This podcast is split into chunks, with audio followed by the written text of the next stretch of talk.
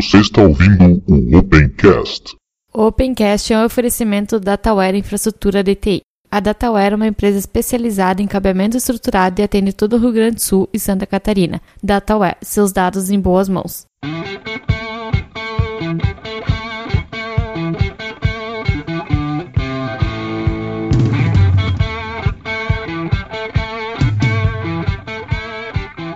Está começando mais um Opencast, o seu podcast sobre tecnologias livres. Hoje, diretamente do Rio de Janeiro, Aprígio Simões. Buonasera, va bene con voi? Parliamo di potere, giorno. Vamos falar hoje sobre o poder, é isso aí. e diretamente de Porto Alegre temos o Diego. Bom dia, boa tarde, boa noite a todos. E uma participação especial diretamente de Marau temos o Jonathan.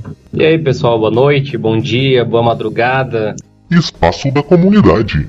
Para quem não sabe o que é o Espaço da Comunidade, este é o local onde a gente comenta os comentários dos episódios passados, né? Fica meio estranho, mas é isso mesmo. A gente vai ler os comentários e fazer os nossos comentários em cima dos comentários de quem nos enviou algum. E também é onde a gente lê os e-mails e faz a mesma coisa que a gente faz com os comentários. Mas também é um local onde a gente divulga eventos ou outras coisas que sejam uh, relacionadas a software livre que a gente acha pertinente que seja divulgado. Por isso, hoje nós vamos começar divulgando um evento que vai acontecer no dia 6 de dezembro em Porto Alegre, que é o evento Tchê Linux, uh, onde a gente tem uma comunidade que organiza um evento com palestras, minicursos e tudo que a gente conseguir fazer, mesmo com verba limitada. Esse ano a empresa Dataware, se você é aqui de Erechim, né, a empresa Dataware está, digamos que patrocinando parte do ônibus para levar o pessoal daqui até Porto Alegre. Se você quiser ver mais detalhes, fica o endereço na postagem ali, mas é tlinux.dataware.com.br. Tem lá os preços e a inscrição para ir no ônibus, né, já inclui a, os 2 kg de alimento não perecível, que é a inscrição na hora lá do evento. Mas é isso aí, pessoal, vamos então para o espaço da comunidade de verdade, a parte que vocês mais gostam, que é a parte que vocês participam, né? Vamos lá para os comentários no site, que hoje não tivemos e-mails. O primeiro comentário é de um participante do Opencast, que foi o Og Maciel, que ele disse: Desta vez escutei até o finalzinho e o blooper depois da música de fim quase me fez engasgar com a água que eu estava tomando. Para quem não sabe, uh, ou para quem não ouviu, vai ouvir, né? Mas eu vou acabar falando aqui também. No, nesse último episódio eu deixei lá uma deixa sobre uma conversa que a gente fez depois da gravação com o Og lá, tava conversando, e ele disse que a, da possibilidade então da volta do, do Castalho. Acontece que se você está ouvindo agora na data de lançamento, na segunda-feira, o Og voltou com o Castalho Podcast. Então vai ficar o link aí pro Castalho para vocês também assinarem e voltarem a ouvir. Tem novidade lá no formato, então já tem um episódio para vocês poderem ouvir e ele vai voltar então a gravar. Eu ouvi já o episódio, tá bem legal, o tema tá bem interessante. Então é isso, Og, fico bem feliz então que a gente pôde contribuir um pouco aí para para coceira podcastal aí ficar bem forte e você voltar. O Onei Araújo disse o seguinte: Olá, amigos, muito bom episódio e com a volta do Aprige ficou melhor ainda. Parabéns a todos. E no caso da marca Gnome, fico aqui pensando se não foi mesmo uma jogada de marketing da empresa para se tornar conhecida em outros mercados. Vai saber. É mais ou menos o que a gente já pensou mesmo, né, Onei? No final do, da conta, aí nas conversas, a gente chegou nessa conclusão. Acho que alguém queria aparecer no mercado. O Jorge Tavares disse: Olá, tecnologia aberta. Vejo que a discussão sobre o open source da tecnologia ASP.NET trouxe várias discussões e algumas dúvidas dúvidas. Na verdade, a tecnologia.net é realmente muito grande e o Og comentou que já no início da tecnologia, algumas partes da tecnologia foram publicadas como padrões ECMA e que possibilitou o surgimento do Mono. Entre esses padrões estava a especificação da linguagem C Sharp e o CLR, que na verdade é como o bytecode gerado pelo compilador, deve rodar em uma máquina virtual. Entretanto, somente isso não basta para que a linguagem seja realmente útil. A Microsoft criou também o que chamamos de Framework.NET ou .NET, que consiste em uma série de bibliotecas bibliotecas fornecido junto com a implementação deles para os mais diversos fins. Por exemplo, se você quer realizar uma aplicação web, use o ASP.NET e programe desta forma. Se você quiser realizar uma aplicação desktop, programe usando a biblioteca Windows, uh, melhor, Windows Forms. Desta forma, estas bibliotecas não são disponibilizadas com licença aberta e o pessoal do Mono realizava a tarefa hercúlea de ler estas APIs e tentar implementar as mesmas bibliotecas de uma maneira open source. Algumas vezes acontecia o inverso, a galera do Mono criava bindings para algumas uma biblioteca do Linux e o mesmo funcionava no Mono, mas não necessariamente no Windows. Assim é o Banshee, escrito C Sharp, mas a biblioteca gráfica usada é o GTK. Criada pela comunidade. Quanto à motivação para essa atitude da Microsoft, acho que ficou claro no programa. A Microsoft quer ganhar dinheiro e infelizmente máquinas Mac estão vendendo bastante. Ou seja, existirão muitos developers usando Mac, já existem efetivamente. Como eles programarão para a plataforma Framework.net usando Mono e SASP.NET Open Source? O Tássio Andrade disse: Olá pessoal, vejo o podcast há um bom tempo, acho que não vê, né? Ouve, mas a gente entendeu. Porém, na maioria das vezes atrasado, então não comentava. Dessa vez, com a volta do mestre Aprígio, que já me deu grandes dicas, tive que comentar. Pois bem, sobre o .NET se tornar open source, pelo que andei lendo e pesquisando, o principal objetivo foi que vocês falaram no podcast, tornar o sistema multiplataforma e outra coisa que influenciou foi aumentar a quantidade de programadores que usam a linguagem e, consequentemente, ganhar mais dinheiro vendendo o Visual Studio, versões mais completas. Para os programadores e empresas que quiserem mais facilidades no desenvolvimento de suas aplicações. Sobre o systemd, hoje, para poder falar um pouco mais do conhecimento com conhecimento de causa, instalei o Debian Jesse para testar em alguma em uma máquina virtual e percebi que é como o Og falou. A saída dos comandos dos daemons realmente são bem mais sujas, né, entre aspas, do que deveriam e acho que irá demorar um pouco para me adaptar às novidades. Só espero que o que ouvi de um usuário falando num grupo do Facebook não seja verdade, que no se um driver for, por exemplo, uh, o do Wi-Fi der problema, pode comprometer todo o boot do sistema. Se puderem confirmar se isso é verdade ou não, seria uma boa. Forte abraço a todos e até o próximo. E deu um PS aqui que pornofobia foi aquela, que ou melhor, que pornofonia foi que o Aprejo fez, falou que não consegui compreender. É melhor não compreender. No próximo episódio acho que eu vou tentar aí perguntar pro Aprejo sobre se isso é verdade e daí a gente conversa. O Rafael Jimenez Leite disse: Parabéns, faz tempo que acompanho, sou programador para embarcados ARM, PC Touch, etc. Uso Linux C, PHP Java. Microsoft está perdendo terreno no desktop e abrir o .NET é entrar em outras áreas como mobile e etc. Sobre o systemd, concordo que o lance de dar mais o que você pediu pode parecer anti-Linux, mas dá também a info que você pediu uh, e a opção de parâmetro manteria a filosofia. Sobre o GCC e o Clang, ou Clang, os dois cumprem o papel. O GCC tem mais material, mas o Clang vem forte principalmente para build root de embarcados. Enfim, estamos aí para as próximas. Obrigado, Rafael, pelos seus comentários. O Eduardo Klozowski ele diz o seguinte: ótimo episódio sobre o, ponto, o .NET. Estou gostando da Microsoft liberar seus códigos, porém não sei o quanto isso irá expandir para as outras plataformas. Pelo que entendi, eles apenas estão abrindo o código, não quer dizer que terá suporte para outras plataformas ou mesmo que funcione. Teria que descobrir a política de recebimento de código da comunidade. De qualquer forma, acredito que irá depender de alguém da comunidade fazer, já que eles dever, poderiam fazer o .NET no Linux ou Mac sem precisar abrir o código. Uh, realmente as saídas do systemd são úteis e mostram informações informações importantes, porém, minha crítica vai para a quantidade de informação por padrão. Se eu quero saber se um serviço está rodando, informações de PID e log são apenas sujeira na tela. Obviamente ajuda a achar um problema, porém poderia ser outro comando ou uma opção a deixar as saídas padrões mais limpas. Concordo que o sysv init está ultrapassado e padronização facilita muito a vida, porém não gostei da forma que foi feita centralizando tudo em um ponto apenas. Preferia se fosse um padrão para definir o comportamento dos processos, deixando eles independentes como era. Obrigado pela contribuição, Eduardo, é mais ou menos também o que a gente já, ou melhor, o que o Og tava meio que discutindo ali com o Aprígio. Então é isso, pessoal, os comentários eram esses. Uh, teve gente ali que também pensou que o Aprígio e o Og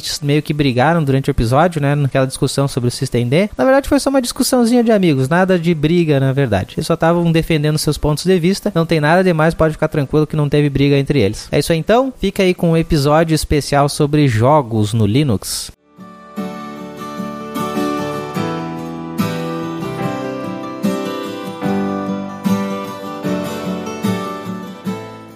E hoje vamos falar sobre um assunto que a gente já tinha, eu já queria falar bastante tempo, mas a gente só falava um pouquinho, falava algumas coisas sobre isso e hoje vamos falar um episódio inteiro sobre isso e vamos falar sobre jogos no Linux. E por isso nós temos aí o Jonathan, né? Para quem não conhece, o Jonathan é o mantenedor do site uh, GeoLinux, da distribuição também GeoLinux, ou melhor, da personalização, né, GeoLinux. Isso aí, é. Tá lá a parte ainda para quem quiser utilizar. Jonathan, por que que a gente te chamou aqui para falar sobre jogos no Linux, né? Tu tem um canal que tu mostra sempre aí jogos, né? Fala um pouquinho, aí só para o pessoal conhecer um pouco mais, já que tu é o, é o nosso convidado especial, talvez alguns não conheçam, alguns já conhecem, né? Mas para todo mundo conhecer o teu trabalho. Certo, certo. Então, né, a ideia inicial do canal era justamente trazer uma coisa que não tem ainda, né? São poucos canais que, que trazem isso. Inclusive, de, de meu conhecimento, tem um rapaz na Alemanha que tem um canal de gameplay também, só que ele faz de um jeito um, um pouco diferente, assim, não é tão. não é levado mais pro profissional, sem network, etc. E a, a ideia surgiu quando é, começou essa leva de games a sair por conta da Valve e tal.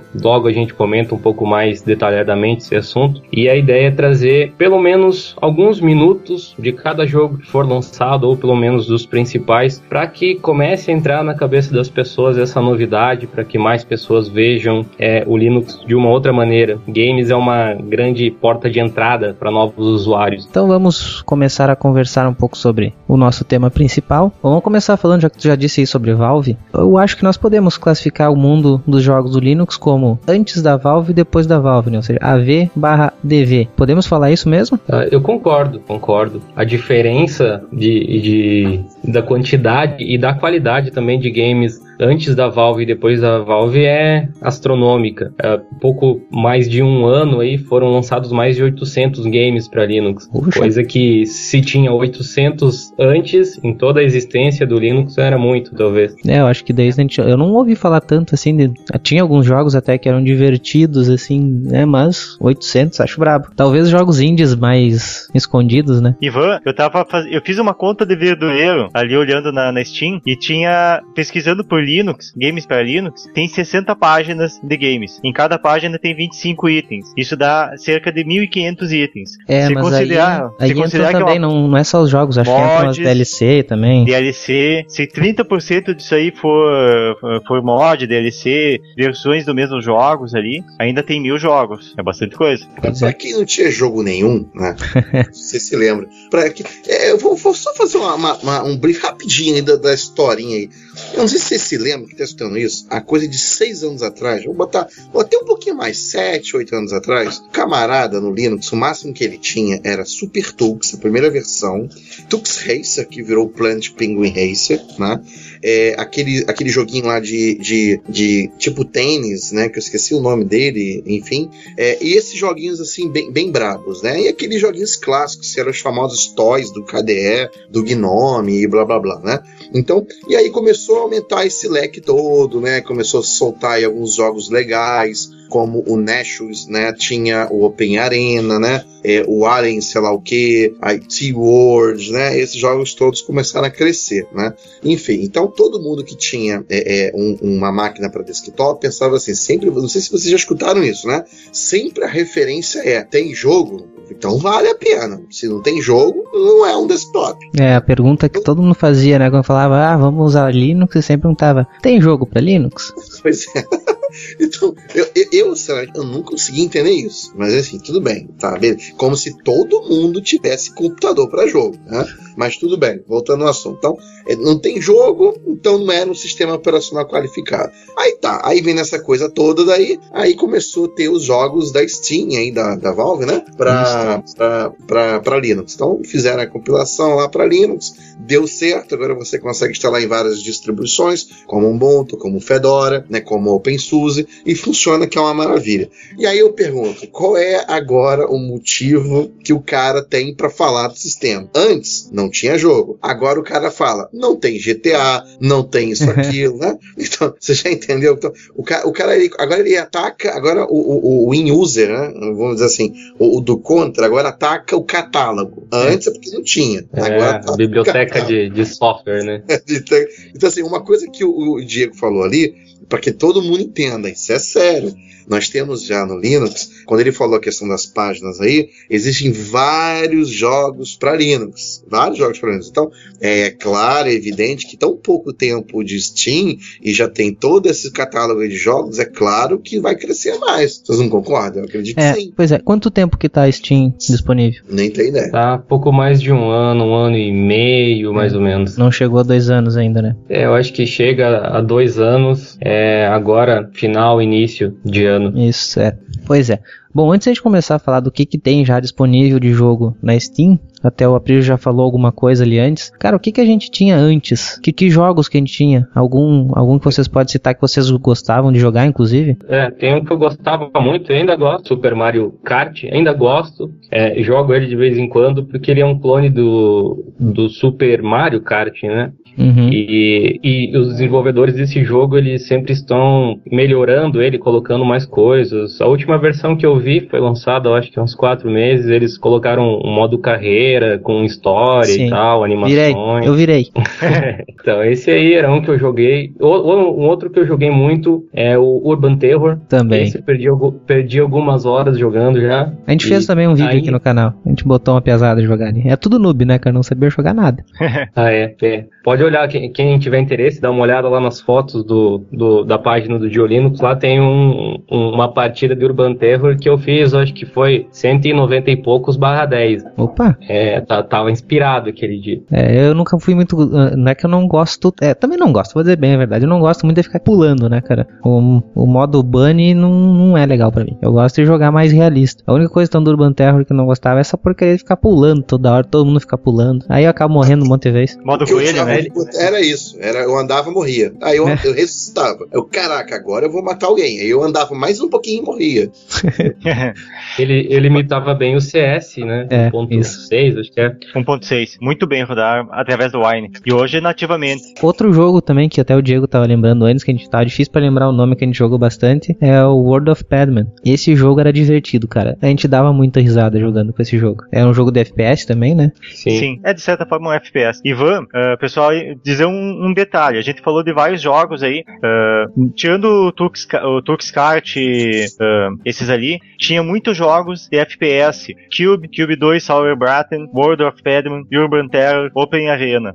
O que que esses jogos têm em comum? Wolfenstein ser também. Wolfenstein. Wolfenstein, todos eles são, são FPS. E o que, que o que acontece? Como é que surgiu tanto jogo de FPS para Linux de uma hora para outra? O que acontece é que a, a, ID, a ID Software, a produtora que fez o, o Doom, Quake, eh, Wolfenstein, ela liberou o código-fonte da, da, da engine desses jogos, eh, principalmente do Quake. Isso aí fez surgiu uma enxurrada de jogos através da engine do Quake 1 e do Quake 2. E, eh, surgiu muita coisa a partir da tecnologia da, que, a, que a ID Software eh, utilizava no, no Quake 2 e no Quake 1. Uhum. E tem, tem alguns jogos também que, que são tidos como bons, assim, de títulos de qualidade que tem para Linux antes da Steam já. Por exemplo, a série do Postal, é, Amnésia, Amnésia. Penumbra, para que, pra quem gosta de terror, né? Amnésia ou Amnísia, para quem, quer, quem quiser puxar Esse- o sotaque lá. Se o Og tivesse E- aí, ele ia falar, ia ter que corrigir daí. né? Então, já, já tô corrigindo aí.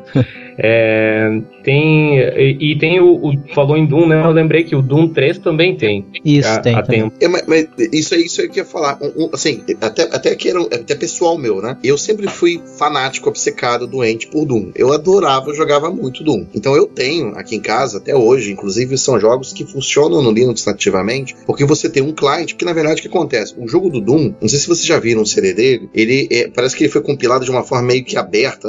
Eu não entendi muito bem aquilo. O que que eu quis dizer com aberto? É porque ele tem um binário, tem um executável que arranca todo, todo, toda a estrutura do jogo, carrega o jogo. Então existia um, um- um binário que você instalava no Linux, né? Que estava nos repositórios, que acho que me engano tá até hoje nos repositórios do Debian, naquela época eu usava bastante o Debian, eu, eu instalava aquilo, colocava o CD do, do, do, do Doom, né? No caso era o Doom 2, que é um jogo que eu tenho até hoje de caixa, que eu fiz questão de comprar original, e ele rodava. Então não é, não é- não é que o jogo era para Windows, era um jogo que tinha o arranque para o Windows, o arranque para Linux e para Mac, né? Então você tinha que ter o client. E o CD vinha com esse client do Windows, né? Eu não sei se vocês chegaram a reparar isso lá no, no- lá no, no- na, na mídia, né? Do conteúdo do 2. Então, assim, no caso, pra mim, até respondendo essa pergunta, no caso minha, pessoal, cara, antes de ter Steam, antes de ter até mesmo gosto por consoles, eu não sei se vocês chegaram a jogar isso. Eu, cara, assim, sou fanático por essa série tipo Doom. Então eu tenho o Doom 1, eu tenho o Doom 2, que eu jogava muito. O Doom 3 eu não cheguei a gostar tanto, mas eu, eu, eu até cheguei a jogar bastante. Mas eu tenho o verdadeiro Doom 3, que lançou antes desse Doom, né? Do Doom 3 todo mundo conhece, e que não foi muito para as prateleiras aí do mercado brasileiro, que é o Ultimate Doom. Então existe o Doom 1, o Doom 2 e o Ultimate Doom. Eu tenho esse jogo de caixa também, né? E também rodava para Linux. Aí depois que lançou o Doom 3,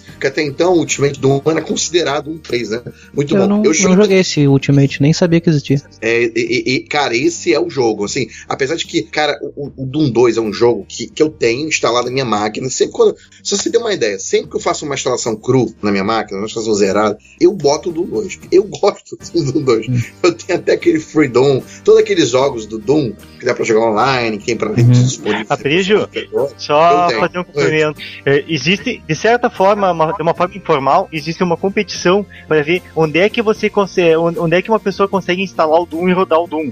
Eu até botei um link aqui no chat de um pessoal que instalou Doom em um caixa eletrônico.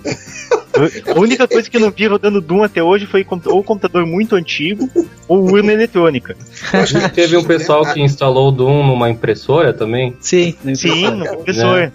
Eu acho que a engine do Doom, eu não sei se era, eu não entendi muito bem aquilo, porque naquela época, na verdade, eu só jogava, né? Agora, é, é, é, a engine dele né, é muito boa, assim, eu gostava demais, né? Então que lançou vários jogos fortes do Doom, né? Assim, você tinha vários mods que você podia baixar naquela época, quando lançou o Doom 2 e aquela fase inicial do Doom, aquela, aquela coisa, coisa maravilhosa, aquela, aquela, aquela, aquele início, né? Aquela musiquinha. Tan, tan, tan, tan, tan, tan, tan, lembra disso? Era muito maneiro. Até hoje me lembro, né? IDDQD, IDKFA, IDClip.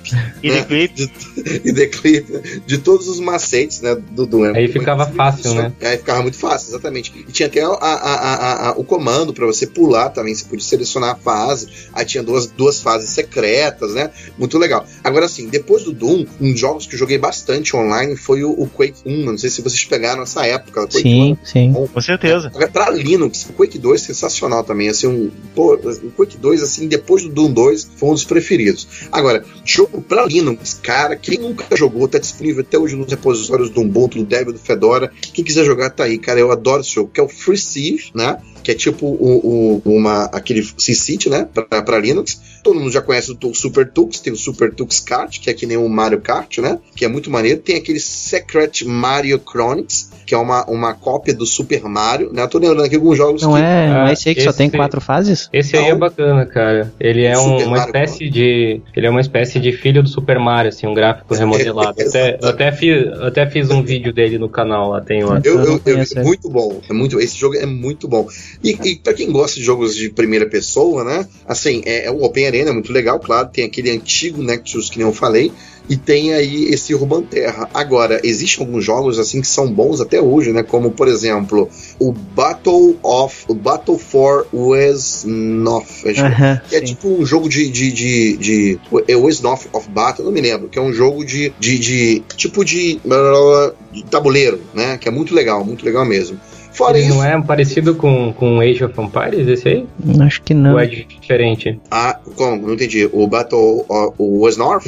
É, isso, é. Não, ele é como se fosse, na verdade, é, você tem que marcar o bonequinho, vai lá e, e, e cai na, na, na, na briga com, com outro cara. Aquele que você marca os bonequinhos e, e aponta no tabuleiro para onde eles têm que andar. É tipo né? aquele RPG ah. bem antigo. Isso, ah, eu, eu não ah, cheguei tá. a jogar muito tempo ele, mas é um jogo muito legal. Eu não sei se era demo, não sei se o jogo era. Eu acho que o jogo era open, eu não lembro, tá? E é claro, para quem nunca jogou o jogo, que é muito bom, que é o Flight Gear, né? Cara, eu nunca consegui sair do chão com esse, com esse jogo, cara.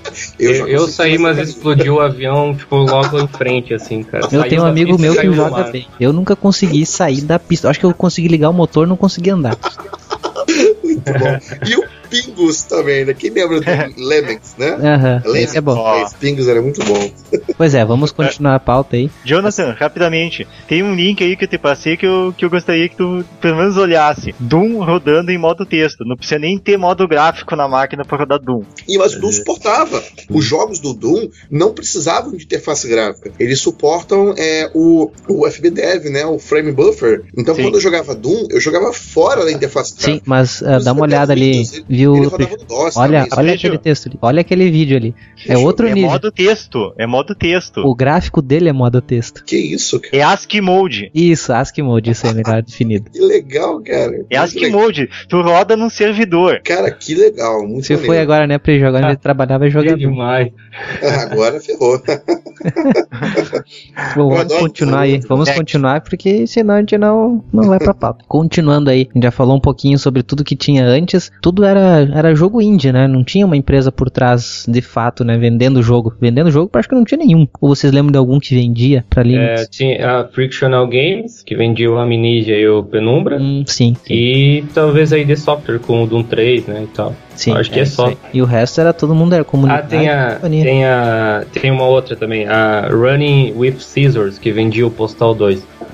Cara, Postal, eu não sei se o pessoal conhece, cara, mas o jogo sem sentido, né? Não sei se Ele vocês... é o jogo mais violento que já fizeram, eu acho. Não, né? é, ele é violento, ele não tem um objetivo claro, é sair causando caos, né? Na verdade tem, cara. Postal, Postal 2 especialmente, que foi o mais bem elaborado. O primeiro eles enfrentaram problemas porque eles meteram religião no meio lá e o povo não gosta quando mete religião no meio. Mas no segundo, ele basicamente você você foi demitido do trabalho, né, na história e você tem que fazer coisas simples na cidade, tipo, vai comprar uma caixa de leite, vai comprar um remédio na farmácia, depositar um cheque e tal. Só que aí quando tu sai, rola zoeira pra tudo que é lado, né? E aí tu tem a opção de ou sair fazendo a zoeira junto com os outros, dando tiro e etc, ou fugir, né, cara? Uhum. É, eu nunca vi sentido, cara. Eu simplesmente pegava a pá e saía cortando cabeça. Era só o que eu é fazia. tipo, é tipo GTA, né, cara? Qual que seria o sentido? Vai ter que seguir a história. Pois é, é, já que a gente já falou um pouco dos jogos, vamos dizer como é que a gente tinha os drivers, né, nas nossas placas gráficas antes da chegada da Valve. Quem nunca sofreu aí com uma plaquinha TI? Ah, É, vou cara, dizer, cara, eu eu tenho uma TI aqui, eu sofro. Ah, tu Cara, tem uma TI aí? Vo- Vocês estão sofrendo com a TI? Porque, cara. A TI não, agora, agora não é uma TI, agora é AMD, né? né? Eu não sei se vocês se lembram, antes, antes de você ter toda aquela tecnologia SDL para jogo 2D, antes de você ter, não digo antes porque já existia, né? Mas antes de você ter problema com OpenGL, né? É, é, até mesmo, acho que é lá para aquela época lá do IrixGL, aquela coisa toda. Antes de tudo isso, a gente tinha uma porcaria. Porcaria não, cara. Isso durou muito tempo no mercado, era muito boa. Era uma placa chamada Voodoo. Vocês lembram da Voodoo? Lembra? Sim. A Voodoo ela tinha um driver próprio chamado 3DFX, não era isso? Acho que era isso. Sim. Aí tu pediu demais já. É, acho que era 3DFX. Esse Nossa, drive. ideia. Drive, drive, placa voodoo, cara. Tinha que acender umas velas pra instalar. Esse drive, cara, acho que era exatamente isso, o 3FX. Esse drive era assim complicadérrimo para você conseguir rodar um jogo, porque na verdade era aquele negócio, era uma API, não sei se era proprietária, era uma coisa só funcionava com essa placa, que só tinha para o Windows. Então, assim, existiam alguns jogos que eram compilados só para esse drive, existiam alguns jogos que eram feitos para Nvidia, porém, se você tivesse 3FX, ficava do caramba. Então, esse sim era a época problemática, né? Eu acho que hoje o pessoal que tem ATI, que tem AMD, não sofre tanto. O 3DFX era muito fechado, era muito legal. Mas dá uma olhadinha se tá escutando aí, procura essa informação sobre esse excelente driver que era o 3DFX. API, viu? Oi? API Glide, ele utilizava a 3FX. 3FX era a marca, ah, era, era um brand. Na verdade, acho que ele foi, não sei se ele foi comprado pela Nvidia, eu não lembro muito da história, tá? Mas ele evoluiu para alguma coisa aí. Eu acho que foi pra Nvidia, eu não sei. Eu me lembro que assim, começou com as plaquinhas da Voodoo. Aí veio a Voodoo 1, eu tive a Voodoo 2 ou a Voodoo 3, eu não lembro mais. Aí lançou a Voodoo 4, aí lançou a Voodoo 5. A Vo- essas placas eu cheguei a testar todas em Linux na época. Eu me lembro que era muito problemático. Isso eu tô falando de 98, 99, ou até um pouco menos do que isso, É, 97. nessa época eu tinha uma Trident. A minha placa de vídeo era uma Trident. É, é justamente na época da Trident, que também era uma coisa terrível, né? É, uma E é- maravilha, cara. Imagina uma placa, uma placa de vídeo que tu tinha 1 mega de memória e tu podia expandir pra 2 mega. Cara, Eu nunca achei memória compartilhada. Oi? cara, De memória compartilhada, né? Não, não, não. A física? Física, e tu, a compartilhada tu plugava um chipzinho, não era uma memóriazinha que tu encaixava, um chip que tu Opa. botava lá, não encaixava. E, e olha que eu tô falando da época, que a Voodoo 2, quando foi sucessora disso, né?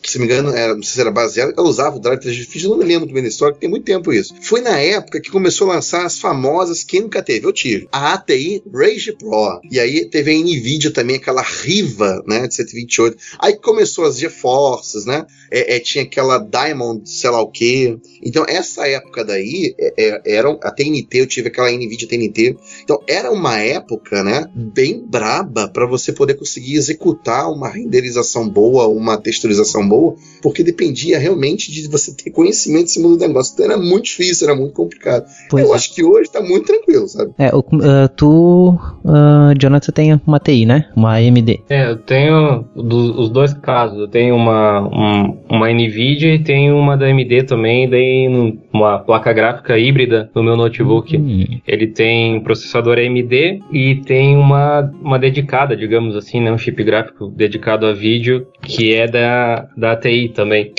E nesse caso, cara, os drivers que a AMD disponibiliza atualmente, né, apesar da, comparação aí que o Aprígio fez ser bem relevante, comparado com antigamente, hoje tá um paraíso, mas ainda tem muito a melhorar, né, cara? É verdade. Porque o verdade. driver, o driver open source ele é ah, muito menos problemático do que o driver que a própria AMD fornece. É Mas verdade. parece que tá, tá para tá pra melhorar isso porque eles resolveram abrir o código fonte de todos os drivers deles. Então as, as futuras versões aí devem trazer um, um aprimoramento, né? Porque Tá, mas eles das, abriram os drivers, o código dos drivers ou a especificação das placas? é, abriram o- os códigos dos drivers para que a mesmo? comunidade pudesse desenvolver. Uhum, Hum. Isso. A- assim como a Nvidia fez também, né? Eles estão apoiando o projeto Noval lá e a AMD vai passar a, a apoiar, que eles vão chamar de. Acho que é drivers AMD, só uma coisa simples assim. No Uhum. caso, quando você tem uma híbrida, por exemplo, com Intel e Nvidia, você tem o Bumblebee que você pode instalar ali para gerenciar, né, com o Prime Sim. e tal, qual placa você quer usar. E na AMD não tem ainda, pelo menos não consegui encontrar nada relativo ainda. Então eu fico aí utilizando apenas a que o sistema acha mais conveniente. É, eu desde que passei a usar Linux, só Linux mesmo nas minhas máquinas, eu abandonei a AMD, na época era TI ainda. Eu tinha, eu era um gamer, né?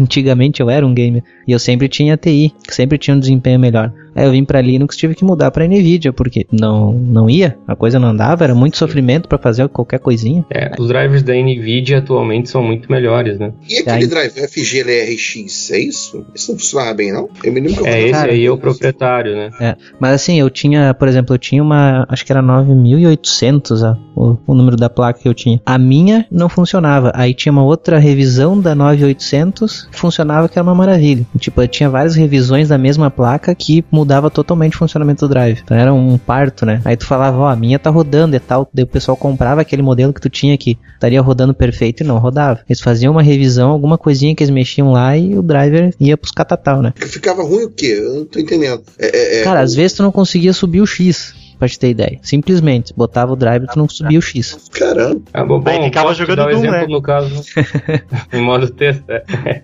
Posso te dar um exemplo do caso da, da, da minha situação ali com o notebook com placa híbrida da AMD. Usando o driver open source, eu não tenho uma aceleração gráfica tão boa assim. Dá pra, dá pra perceber que no GIMP, por exemplo, editando uma imagem lá, ele pesa um pouco mais do que deveria editar vídeo nem pensar. Mas se eu ligar, por exemplo, o cabo HDMI, ele reconhece de uma boa pra mim ligar numa TV ou num projetor. Agora, se eu instalar o driver proprietário, ele melhora o desempenho no GIMP, melhora o desempenho no Kdenlive lá para editar, mas se eu ligar o HDMI, ferra com tudo só reiniciando a máquina, trava, congela, assim, pra te ter uma ideia. Então, Sim. preferi ficar com, com o open source mesmo. É, isso é um pepino. Até tá, citar isso, também tem Nvidia com, com o suporte a múltiplos monitores, né? Que o driver antigo dele suportava monitor a dar com pau, né? Um, não tinha quase sem limite. Não era, tinha um limite, mas era bem, bem grande. Só que era maior que o limite do, do driver para Windows. E aí eles resolveram capar fora o número de, do suporte do, do Linux para ficar mais igual ao Linux. Não sei se vocês lembram dessa notícia que eles, que eles fizeram essa alteração no drive. Aí passou a suportar só três monitores. Antes suportava cinco ou seis, coisa assim. E passou a suportar só três para ficar, como eles disseram, mais igual com o Windows. Mas por que, que não botam também o desempenho igual, né? Pois é, complicado. É, um outro aspecto das placas da NVIDIA é que o, o driver proprietário delas para Linux, é, ele ele tem uma qualidade relativamente boa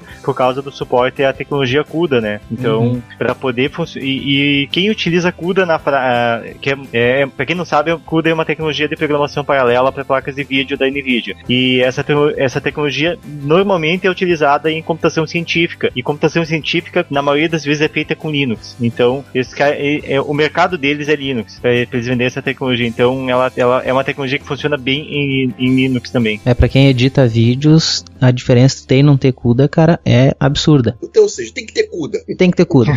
Foi uma coisa que surgiu também, que começou a aparecer, a pipocar por aí, que é assim, vai ter jogo no Linux? Beleza, então. Que jogo? Como é que nós vamos fazer esses jogos? Quem que vai fazer esses jogos? Na maioria das vezes, o pessoal espera que grandes estúdios portem os seus jogos para Linux ou façam versões é, dos jogos famosos para Linux. Mas o que a gente mais vê são ativistas, desenvolvedores indie. E esses caras, na maioria das vezes, não tem lá uma, uma verba muito alta para desenvolver os games, e aí eles precisam de uma engine, né, para acelerar esse processo. E começou a ser lançado uh, recentemente, faz nem seis meses ali de Wix, que é uma engine bem poderosa com possibilidade de você criar games a partir do Linux para Linux, né? Inclusive ela está na central de programas do Ubuntu, lá custa, custa lá uns 200 reais, 200 dólares, agora não lembro direito. Godot Engine, a Unity Engine também passou a ser possível exportar games para Linux, para o pessoal é. poder desenvolver, né? É, só não dá para desenvolver no e, Linux, né? Isso, é. é o pessoal, não dá para entender, né, cara, esse, esse tipo de atitude. Outra, outra coisa relacionada ao Unity é o Unity Web Player. Custa fazer um pluginzinho pois é. navegador. Pois é, né? Seria pouca coisa tu mudar o sistema operacional para fazer o plugin pro navegador, né? Com certeza. E como o Linux é meio que um, meio que um paraíso de desenvolvedores, assim,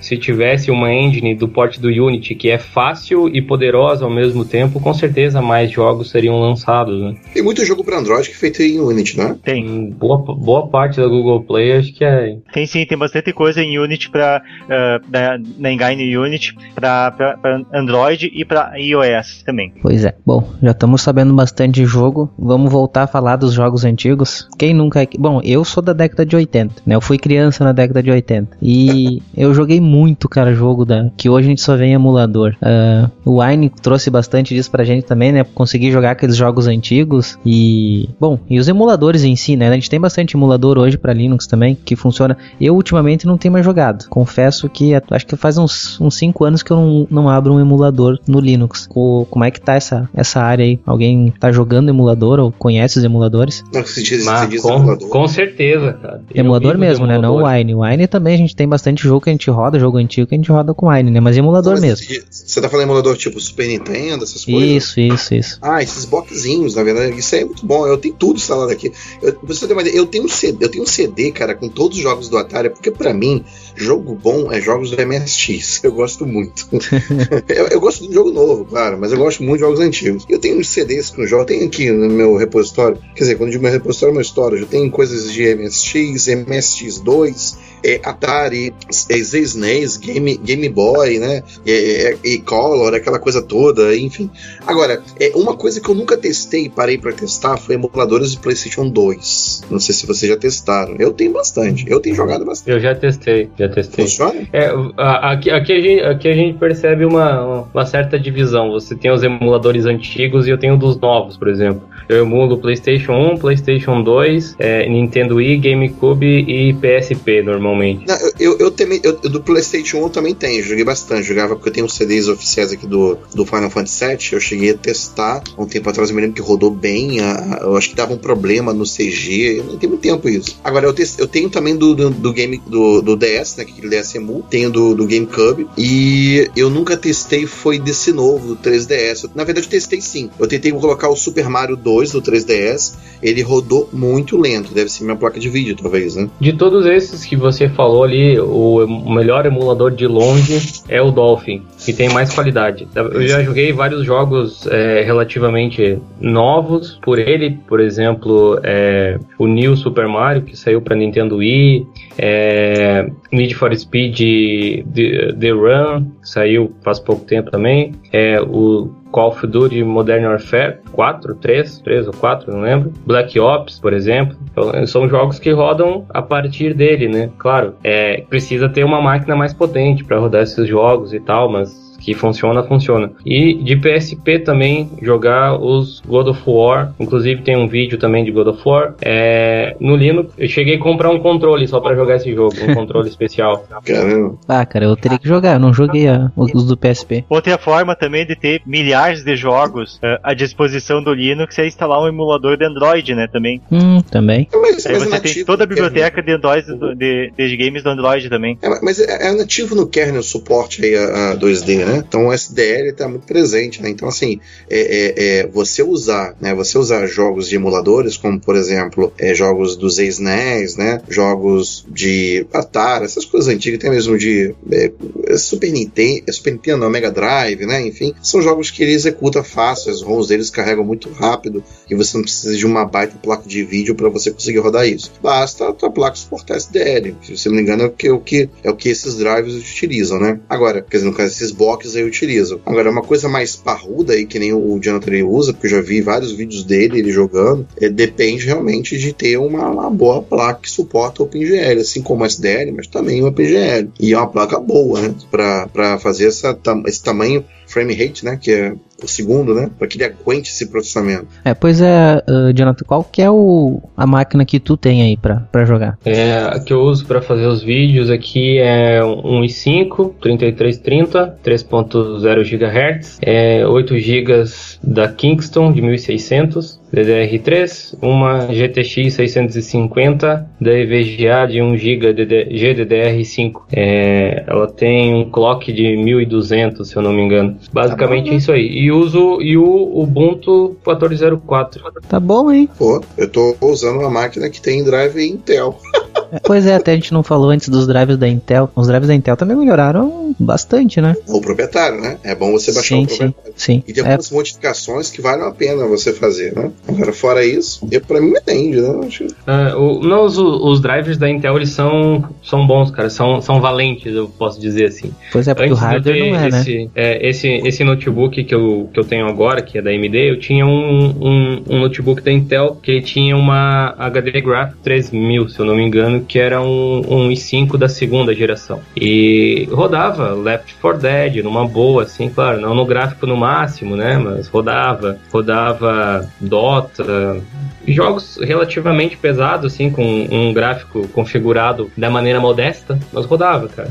Isso, isso se deve muito a duas coisas, é, é bom falar também. Não é só a questão do driver, né? Porque o que eu tenho visto, como eu testo muitos jogos, a maioria dos lançamentos que saiu para Linux na Steam eu comprei todos, é, tem muitos desenvolvedores que erram na programação do jogo.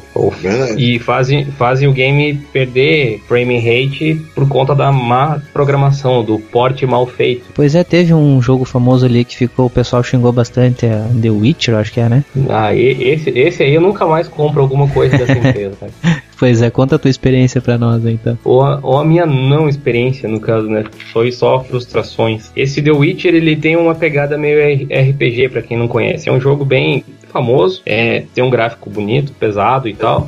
E ele tem, se eu não me engano, 16 GB de tamanho de download que você tem que fazer na Steam. Nossa senhora. Eu, eu como, como eu baixei ele cinco vezes, então foi. Baixei bastante, bastante vezes, né? Pra tentar melhorar. Tipo, baixei, baixei em, em tempos espaçados, porque às vezes o backup não funcionava e tal. E pra ser sincero, eu nunca consegui nem abrir o jogo. Abri ali a tela de new game e tal, clicava ali, fechava ou empacava e nunca abriu. Mas aí eu acabei descobrindo que na verdade o que eles fizeram foi tentar adaptar o jogo de Windows e meter um, um Wine standalone lá Hum. por cima pra, pra ver se funcionava, né? Aí, Se funcionasse, por mim, beleza, porque eu comprei um jogo na DoD quando saiu, que é o Flatout 2, que também fiz vídeo lá no canal, e eles fizeram exatamente isso e o, o jogo funciona perfeitamente bem, né? Mas ali nesse caso não, e estavam vendendo pelo mesmo preço que vendiam pro Windows, a diferença é que no Windows funciona. sim, aí, não, é pra acabar, né? Inclusive, eu, eu troquei um, um e-mail com o.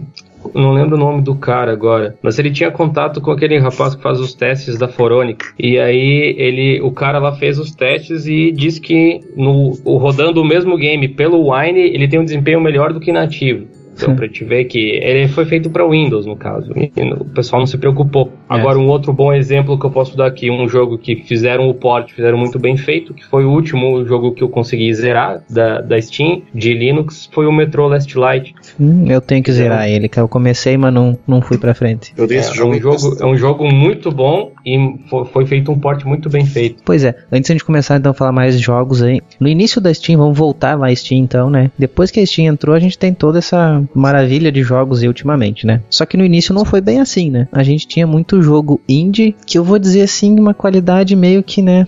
meio a desejar, pelo, que- pelo menos pelo que eu esperava, né? Eu esperava jogos assim maravilhosos e não vinha os jogos chamados AAA, né? Os AAA, só vinha jogo indie. Eu não sei se isso decepcionou vocês também. Pra mim no início decepcionou bastante. É, o problema é que não dependia tanto da Valve, né? Uhum. Se for observar, é, todos os jogos bons que a Valve tem, ela portou. O último que faltava ali era o CSGO e agora chegou. Uhum. Então você tem toda, toda a franquia do Counter-Strike, você tem o Dota 2, que é um dos jogos, se não o jogo mais jogado do mundo atualmente. É, você tem o Left, né? Left 4 Dead, que eles só não portaram o 1, mas tem o 2, né? Sim. O 3 provavelmente quando sair, se sair, vai estar vai tá aí também. É, eu toda confesso toda que eu a tinha. série do, do Half-Life. É, Eu tinha Portal, esperança, cara, que o Left 4 Dead 3 ia sair junto com a Steam, cara. Tipo, eu ficava torcendo aqui. Eu acho que vai ser esse o lançamento que vai ser. Vão, vão arrasar com isso daí, só lançando primeiro pra Linux. Não lança nem pra Windows, lança só pra Linux. E aí, tipo, eu acho que é por causa da minha expectativa ali que eu fiquei frustrado. É, tá esperando ainda, né? Porque Tô não esperando ainda. Ô, Ivan, Oi. só pra tocar no assunto também, pro pessoal não esquecer que a gente tá falando bastante de Wine, só pra gente lembrar também, acho que vale a pena a gente lembrar dessa historinha aí. É porque acontece, o Wine, né, tem muita gente que tá ouvindo isso não sabe, pra não confundir com o emulador. O Wine, ele não é um emulador, né? Inclusive a própria a própria empresa diz isso, né, a questão da, o próprio conceito do software, né? Então, assim, é, é, o Wine, ele tem como objetivo lá uma API, né, lá do Windows. Então, na verdade, Isso. quando você executa qualquer coisa dentro do diretório .wine, né, quando você instala o Wine, a pessoa tá sabendo aí, você tem um perfil, um diretório oculto, né? Todo diretório e arquivo no Linux começa com pontos, são os arquivos e diretórios ocultos. Então, dentro do seu perfil de, de usuário, vai ter lá um subdiretório chamado .wine.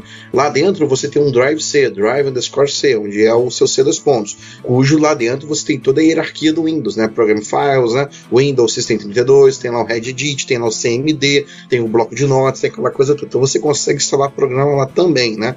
Então vocês estão falando bastante aí sobre instalação de software no, no, no Wine, e não só de software, mas de jogo, que é possível, é claro, e fica muito bem, que nem o próprio, eu cansei de ver vídeos do Jonathan, ele jogando aí, inclusive quem nunca viu, veja os vídeos dele, dele jogando vários jogos no Wine, para vocês verem que eu não estou mentindo, que fica muito bom, tá? Isso já tem tempo, o Wine tem um catálogo muito grande, conforme suas atualizações vão crescendo, né? Então só para vocês lembrarem, lembrarem aí, pessoal que tá ouvindo, que o Wine, na verdade, não é um emulador, e ele existe, ele, na verdade, ele é um software que você instala por linha de comando, todos os comandos, todos os arquivos .xs tem que colocar o Wine na frente, ou você utiliza os, os seus, os seus front-ends, né? Um deles é o Play on Linux, tá? Que é muito legal. Uhum. Quem quiser baixar o ainda está disponível, acredito que esteja. Funciona muito bem, inclusive. Funciona muito bem. Para quem não quer ficar digitando Wine, espaço, arquivo, .exe, fica dando enter. É, e, O e ele também tem os. Como é que vamos dizer assim? Tu quer instalar um jogo, ele já tem todo tudo que- o que precisa, né? É, tu não precisa ficar correndo isso, atrás. Ele é uma ferramenta, se não me engano, em Python, né?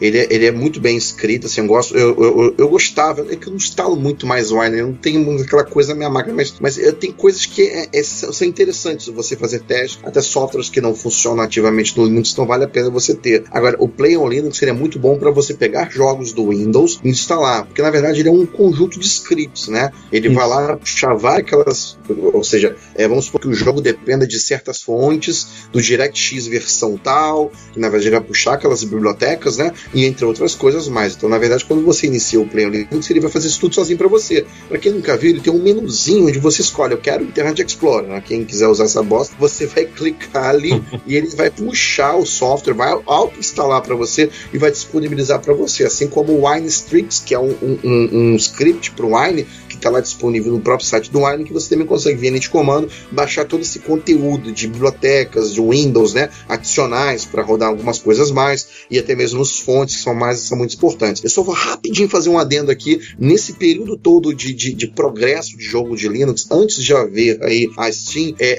uma empresa pegou o Wine, fechou, né? E lançou que foi a Trans, Trans Gaming, né? Fechou e criou o WineX. Eu não sei se vocês se lembram disso. Eu, eu usava muito o WineX. Inclusive o WineX era um produto pago, né?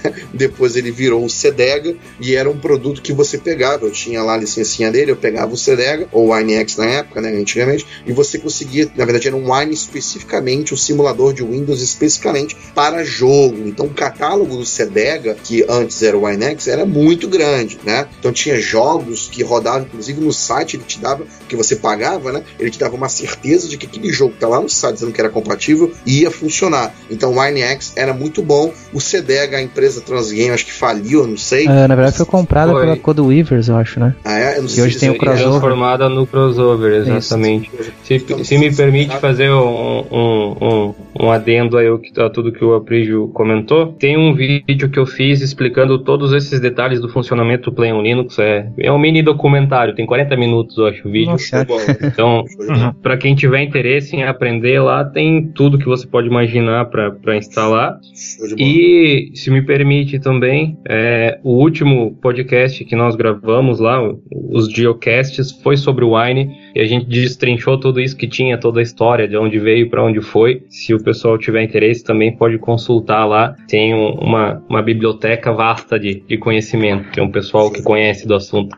É, vai ter link para tudo isso aí depois também. Show. Deixa eu só, deixa eu só fazer um negócio aqui, ah, um adendo, a questão do, do, do, do crossover. Ele falou, eu até falar sobre isso agora. Isso é muito bom. Eu me lembro que isso já tem na época do próprio Anex. Na verdade, o crossover ele já tava, ele já existia antes, né? O crossover Office, quando foi lançado, isso há muito tempo atrás, ele também baseado no Wine, ele era, se não me engano, ele era baseado, com certeza, ele era baseado no Wine.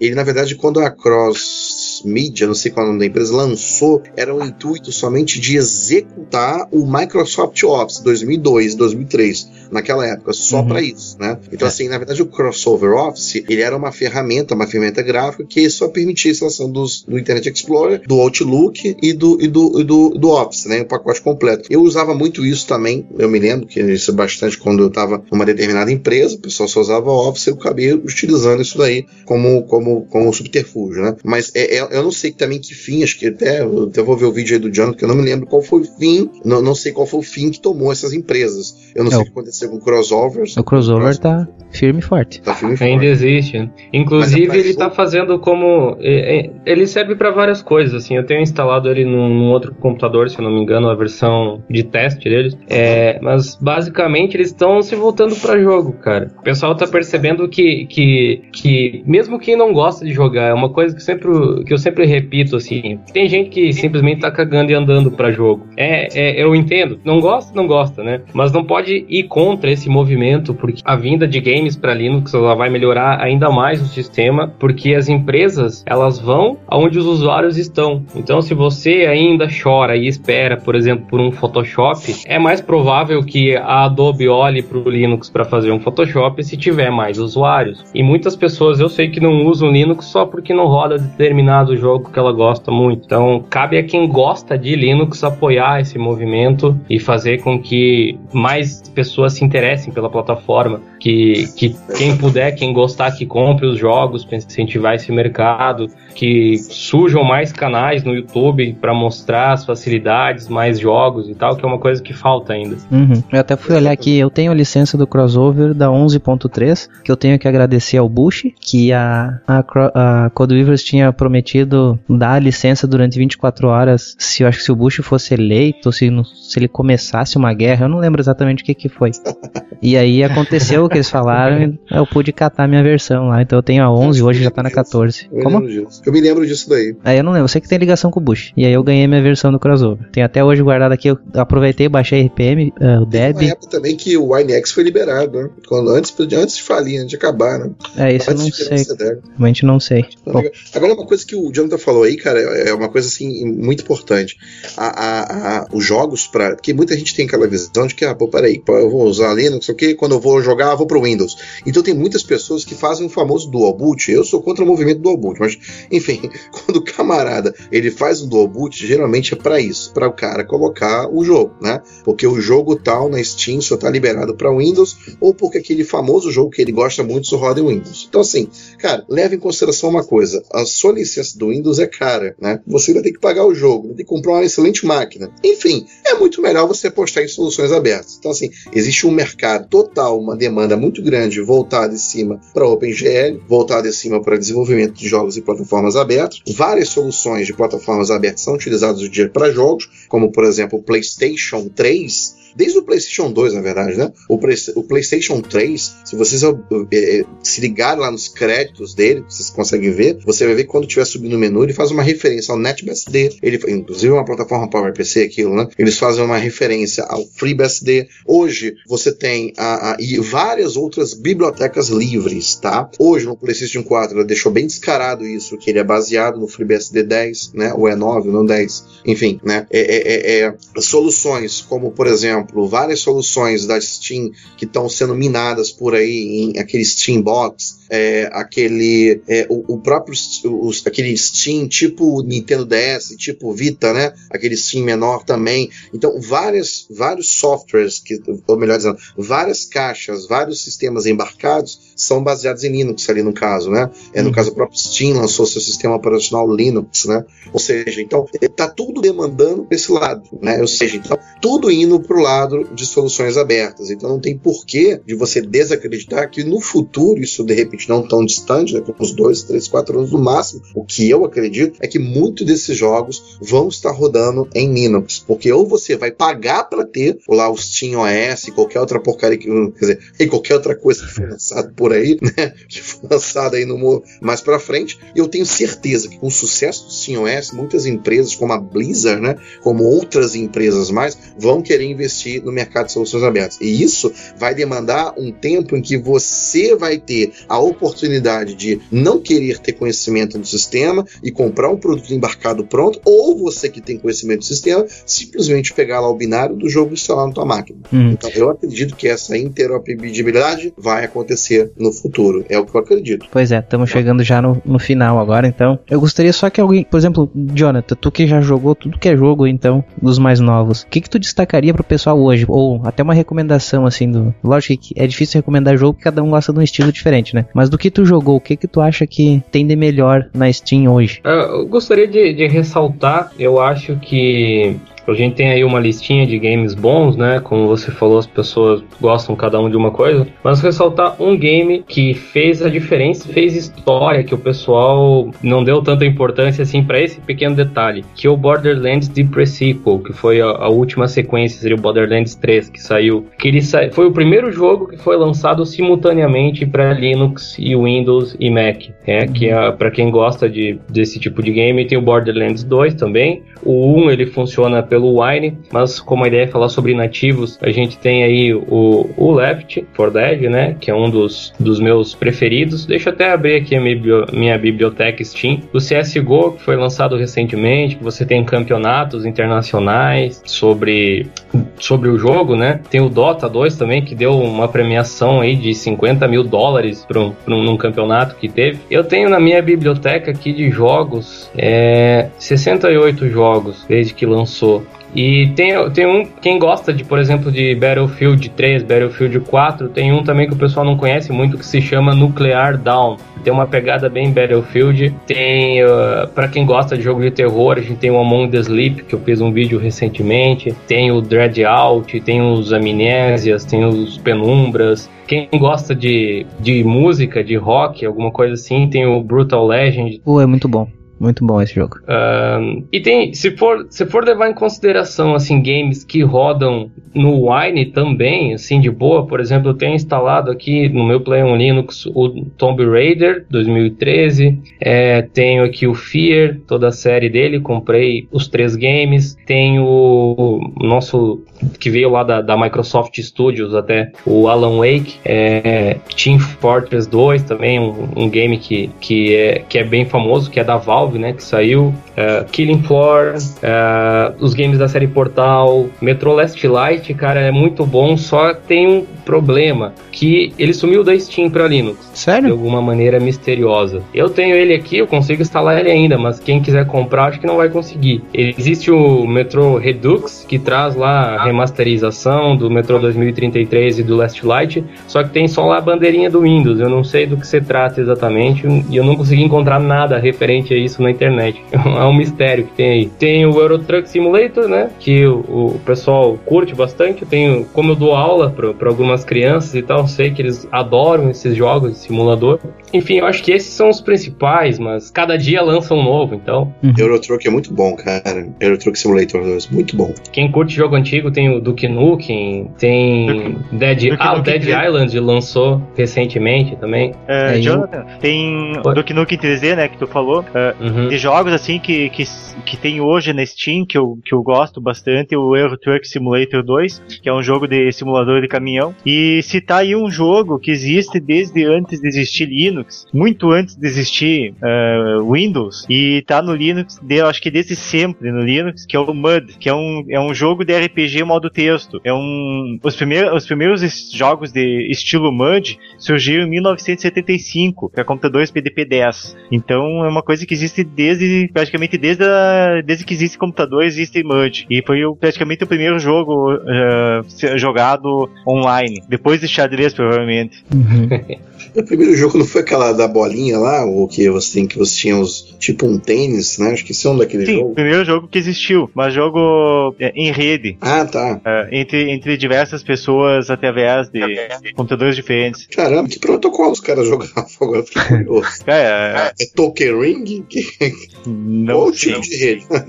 Pô, eu jogava. assim- Olha, eu jogava. Como é que era o nome? Como é aquele jogo? Mas era um jogo de estratégia, um RTS, eu jogava pela serial. Doom dava pra jogar pela serial. Agora tem gente que nem sabe o que a gente quer a serial, né? A porta serial, que nem sei se tá vindo nos computadores novos, eu acho. A serial Não. ainda vem. Não, vem Vem, sim, vem. vem. É, a serial vem, não vem a paralela. Nem servidor mais tá vindo. Ivan, porta serial tem em qualquer computador, tem até em telefone celular. Se chama USB. É, mas não é essa serial, é outra. É, a serial antiga. É. Mas é, é, porta serial é uma coisa bem antiga. Faz, faz Bom. muito tempo que já não vem. É, a serial até vem, não vem a paralela mesmo. Bom, vamos. É. Mas eu uso ainda. Você usa impressora paralela? A gente tem algumas impressoras paralelas nos caixas dos bancos. Ah, mas isso é normal pra caixa, Uhum. com certeza. Inclusive, Bom. a maioria desses, dessas ROMs são instaladas via paralela, né? Sim. Bom, então agora terminando já, né? Passamos até um pouquinho aqui já. Só pra terminar, o que, que vocês esperam pro futuro dos jogos no Linux? É, eu tenho até boas notícias, assim, cara. Tenho, ah, como sempre, tô lendo essas informações aí para trazer pro pessoal. É, para quem curte alguns jogos aí famosos, parece que tá para sair aí no começo do ano que vem é, o PES 2015 para Linux e o Outlast, os dois. Um game chamado Darksiders também, que até sempre tô acompanhando os desenvolvedores no Twitter lá e tal, eles sempre postam alguma coisa. É, e é, cada vez mais games, né? Eu acho que a partir do momento que estúdios grandes começarem a liberar um game que outro ali, o resto vai prestar atenção neles, né? Ah, por que que esse pessoal aí tá, tá se interessando por Linux? O que que tem né, nessa galera aí que pode ser explorado? Porque é todo um mercado inexplorado pelas empresas, né? É, é muito fácil dizer que não vende jogo em Linux quando não tem jogo para vender, né? É, bem fácil. E vocês, Aprígio?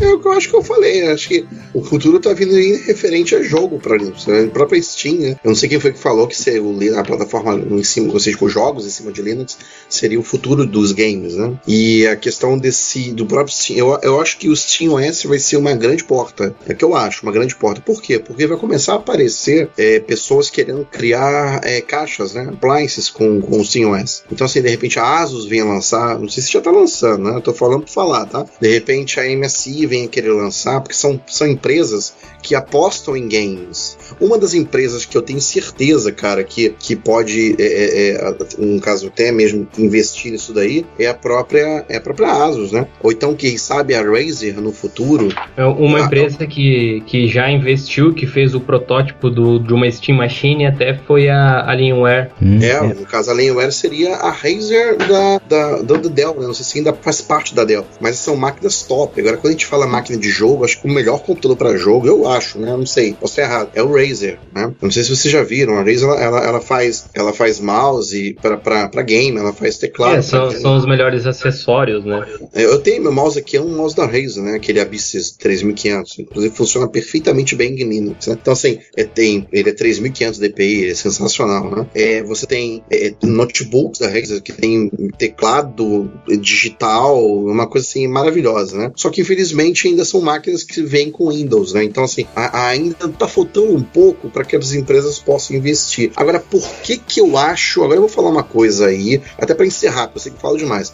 Por que que eu acho que o futuro é Linux? Vamos lá. O Windows, ele tá indo para um caminho muito errado. Esse negócio de ele pular o Windows 8 para o Windows 10, é, a Microsoft voltar para aquele menu antigo, né, sair daquela interface Metro que eles tinham feito para um Metro mais moderninho que lembra o antigo. Então eu acredito que eles estão perdidos, né? Para mim eles estão perdidos. Pra mim, estão... Vamos postar em tudo agora. Então vamos jogar que não deu certo, vamos postar em tudo agora. Então para mim eles estão perdidos. Agora, por que que eu acho que o futuro é o Linux para games? As empresas que vendem como Dell, como Acer, né? Como Asus, a Razer, que vendem plataformas, notebooks, computadores para games, né? Tem até a X5 também, se não me engano, que vende para games. Eles vão pensar assim, acho que é o que eu acho, tá? Em vez eu lançar um computador que eu dependa de um sistema host como Windows, que pode deixar um jogo meu instável, o pensamento da Steam também, então, quem sabe? Por que não, já que meu computador é para jogo, lançar uma versão com Windows ou lançar uma versão com SteamOS, porque vai ficar uma coisa meio que embarcada. Então é um sistema operacional só para games. Então vai ter lá a minha loja, vai ter lá tudo aqui. Então a ideia que eles vão ter no futuro, eu acho que vai seguir esse caminho aí. Então acredito que no futuro, e não assim tão distante, eu acho que isso começa a pintar ano que vem, tá? Venha lançar a- a- é, máquinas com, com SteamOS, ou de repente, como eu falei, ah, eu acredito que a Asus vai fazer isso, eu acredito que até um dia a Razer vai fazer isso, eu acredito que a HP venha fazer isso. Então, assim, são empresas, a Dell venha fazer isso com a Alienware, são empresas que vão apostar no SteamOS. Então, você vai ter um box, né, onde você vai conseguir ligar no seu monitor, ou quem sabe comprar um notebook, né, com o sistema operacional. E aí, vou reforçar o que eu falei, você vai ter uma facilidade de sistema que é específico para aquilo, ou quem sabe, como eles vão ter que portar para o SteamOS, automaticamente portando para o SteamOS, está portando para Linux, você, quem sabe, venha ter disponibilidade de um catálogo maior para você baixar o binário do jogo instalando na tua distribuição Linux. Olha, o que tem a dizer assim no futuro de, de games para Linux, é, tem- tem, tem tudo para ser para crescer muito mais, porque como já foi dito, as Steam Machines rodam Linux, ah, videogames, ah, consoles, videogame, por exemplo, o, o PlayStation, aqui, há mais de 15 anos já tem em, mai- em maior ou menor grau alguma coisa de, de, de código aberto lá dentro, seja um BSD, seja um NetBSD, tem alguma coisa, hoje em dia em maior grau.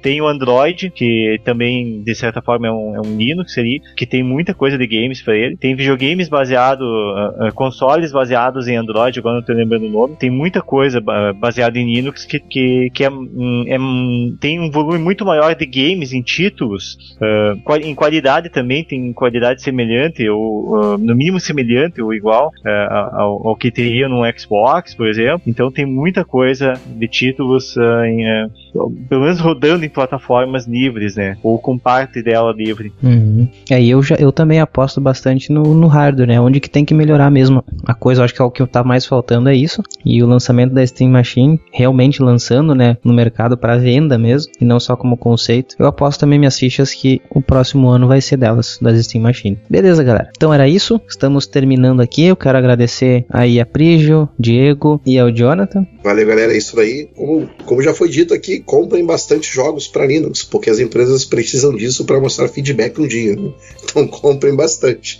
E é isso aí, cara. Joga bastante no Linux. Até mais a todos e até o próximo episódio. Jonathan, pode fazer até o teu jabazinho aí que merece, né? Bom, primeiro, obrigado pelo convite. Foi muito bacana participar aqui e reencontrar o meu amigo Aprígio Simões aí, desde o do último podcast que a gente não se falava. Show. É, pro pessoal que não conhece ainda o trabalho do Diolinux, eu recomendo que acesse o blog, acesse o site lá, é diolinux.com.br. Lá você vai encontrar link para tudo isso que a gente falou aí, canal, página, Twitter, etc. É o link central, lá você encontra todo, todo esse material. Obrigado, Ivan, pela oportunidade. Isso aí então, pessoal. Obrigado a todos que participaram e todos que ouviram aí até o final e até o próximo Opencast.